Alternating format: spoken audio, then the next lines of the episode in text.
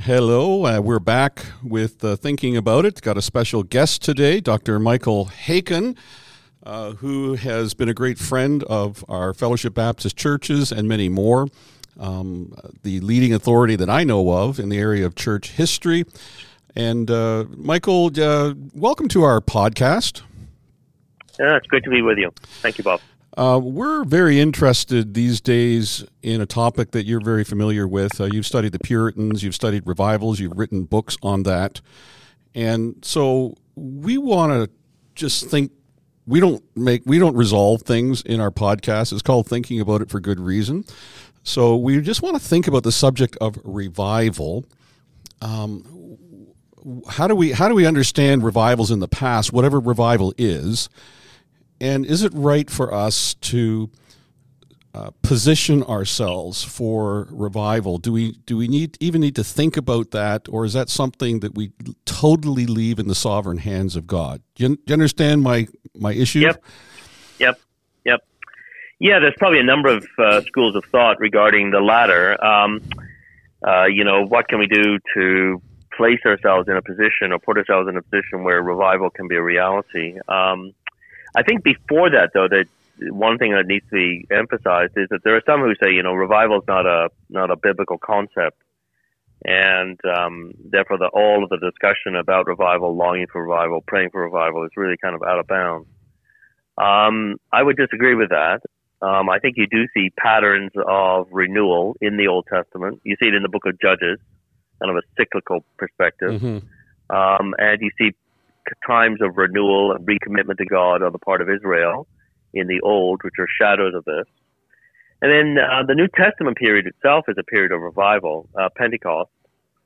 Um, and Pentecost becomes the paradigm for people that are thinking about revival um, in the sense of the you know outpouring of the Spirit, numbers converted, the prominence of the Word being preached, mm-hmm. um, Christ being glorified.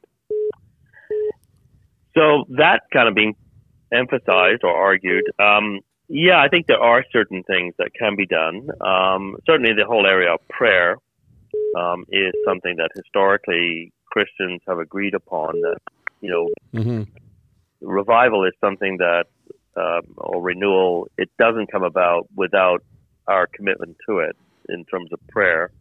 Um, uh, kind of making known our need of revival, um, but all the time recognizing that because we pray and because we are seeking revival doesn't necessarily mean that mm-hmm. God is constrained to give revival. So, as a historian, is there a time in the past that uh, is is familiar to us that we would say, you know, it just feels like um, it's deja vu that what God did then, He might do now because the circumstances are the same. Is there any any thinking of that? Um, well, usually, yeah, usually times of crisis, political, social, mm-hmm. um, uh, are times of kind of our extremity is God's opportunity. Um, the sense that the church has of great need and her inability to do it herself. herself. Um, I think these are times, and we, we live in such a time now, I think, um, where there is this sense that without God's remarkable work mm-hmm. in revival, um, things are just going to get bleaker and bleaker in our cultural context. Have you seen the movie? Uh, what is it? The movie about the Jesus movement? Uh, Jesus Revolution. You, you, know about the movie that's made? Yes, I do know of it. I have not. Okay. No. Uh, you know, you you were around in the seventies. I was yes, too. I yeah, I'm a convert. I'm a convert of that period, and uh, in a sense, the that whole kind of movement is. I was converted in '74, um, and come out of that. Was that a revival? What was you know? If you look, we were in the middle of that, and I was just kind of emerging as a as a young person, Christian leader, and I really thought that was normal. And after it disappeared, we kind of look back and say, "What what happened? What was that?" And would you would you regard that as some kind of revival or renewal? I do. Yeah, I think so. I think that there, you look back and you find uh, I've met remarkable numbers of people converted in that period. I do remember going to an event in Toronto uh, called the Catacombs. Been there. And it was uh, a Catholic uh, event, wasn't it? No, this was this was uh, this was Protestant. Okay. Um, it was on Bloor Street at St. Paul's uh, St. Paul's Anglican, and there'd be about fifteen hundred to eighteen hundred young people gather. And it started at Rochdale College, Yeah. uh, kind of the hippie college Mhm. on the campus of U of T. And a group of Christians moved in purposely to evangelize, and significant numbers of hippies and druggies and freaks were converted. And they moved out to St. Paul's, and I remember going there, and it was just absolutely incredible.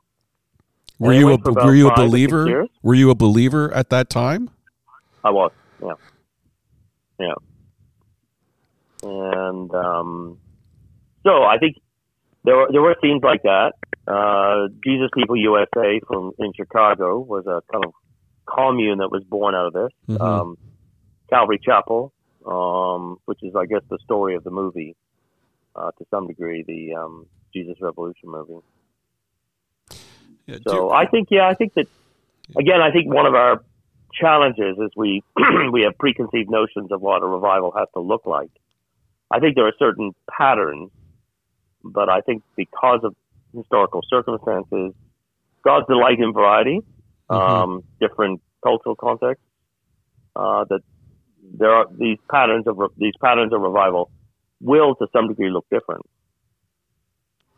I was uh, like you. I'm interested in the the Great Awakening under Whitefield and the Wesleys. Read the Arnold Dallimore's two volume series on it. Did, did some work on Wesley. Um, do you think that the conditions of that day, and as I understand it, they were dire. Most of Britain was drunk or whatever, all kinds of problems. Um, do you do you think that that is a condition that we might be living within now, or or maybe help us understand what were the conditions uh, that brought about the Great Awakening? Were there some notable conditions? Yeah, I think uh, yeah. Historically, uh, it's the beginnings of the Industrial Revolution, and which is uh, something that we live with as a foundation of modern culture. Um, we're post we're in a post-industrial society, and we we don't remember the cost in human suffering that this brought about. Uh, significant numbers of people uh, moving into cities, mushrooming populations in cities the infrastructure cities unable to keep cope with the large influx of people and um, people living in devastating circumstances. Significant numbers never going to church. Uh, the name of Jesus for them was a swear word only. Um, rampant sexual immorality, uh, ranging from everything from infidelity all the way to bestiality. Mm-hmm. Um, so yeah, it was it was against this background, and then obviously it's the age of reason. So the intellectual elite um, really trashing uh, historic Christianity in terms of the supernatural elements of it. Um, and so there are challenges in terms of um, the kind of the social, Mm-hmm. political context as well as intellectual, major intellectual attacks on Christianity. So how did And in Christianity? you get revival. Yeah, how did so? How did that happen? I mean, human. It's obviously it's a sovereign act of God, but you just described an impossible situation for the gospel. Yeah, what you get is yeah, you get Christians praying, um, and Christians having to rethink the way that things get done in a context like theirs. There had been the the Puritans, for instance, who had longed for revival and renewal throughout Britain in the 17th century. Many of them had a conviction that renewal would happen like the Reformation, which is it'll come from the top down. You know, you win you win the rulers to Christ, then they'll they'll Mhm. lead the society in that direction. In other words, um, the conversion of the political elite is critical. But that changes in the early 18th century because things have things have changed politically. Um, the societies in Europe are no longer, you know, kind of rule top-down societies in one sense, um, as you'd had in at least some of them, like Britain. Britain is moving towards, you know, some of the democratic structures that we have today. Mm-hmm. And um, if renewal is going to take place, it has to be a bottom bottom up um, experience. And uh, you find Christians beginning to despair of changing things politically and beginning to pray. And you see it in you see it in sermons, uh, sermons calling for the outpouring of the Spirit. You see it in diaries, letters, and then you on the on the margins of the British Empire, you start to have these kind of um, remarkable events like the 1734-35 awakening in the Connecticut Valley that we remember in association with the name of Jonathan Edwards, where about 35 churches are impacted. Edwards' church in Northampton, Massachusetts, sees about 300 conversions in six months out of a town of about 1,200 people, 1,200 adults at least. Um, Wales, the conversion of two key people, um, Howell Harris and Daniel Rowland. Mm-hmm. And you start to see these things on the the uh, streams that within a few years start to merge into the, what we call the you know revival, the river revival that is a dominant factor in the 18th century, in the 1750s, and then later 1740s, 1750s, then later in the century in the 1780s, late 1780s, 1790s.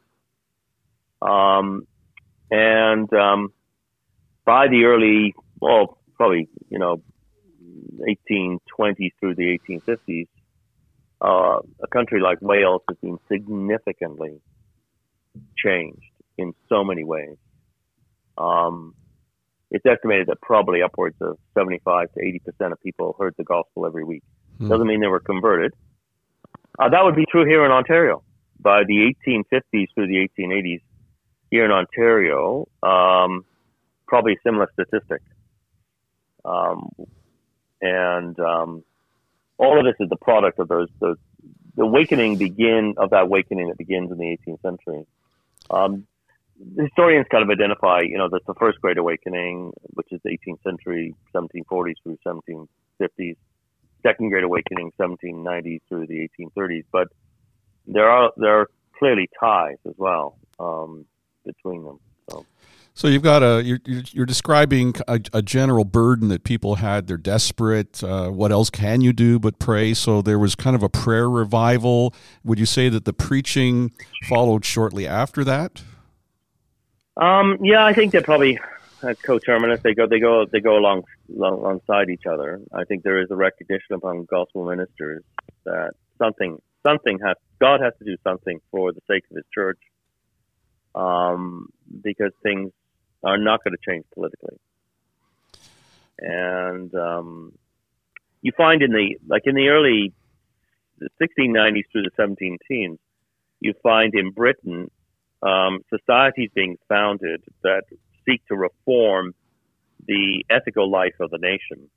Uh, reformations for the for the re- reformation of society, societies for the reformation of manners. Sorry, mm-hmm. and uh, these would hire agents to patrol the streets.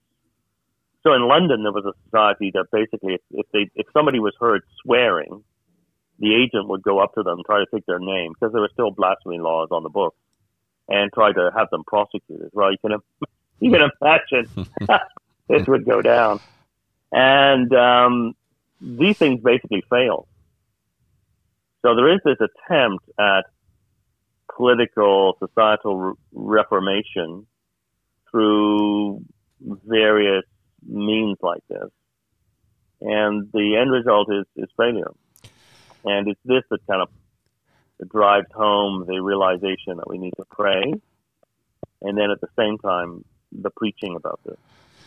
Okay, Michael, uh, almost 15 minutes ago, we began this conversation. This is a 15 minute podcast, but uh, you've agreed to um, hang on for another go. So we're going to say uh, goodbye yep. for now, and then uh, we'll reemerge in uh, another uh, week. So until then, I'm Bob McGregor with Dr. Michael Haykin on Thinking About It.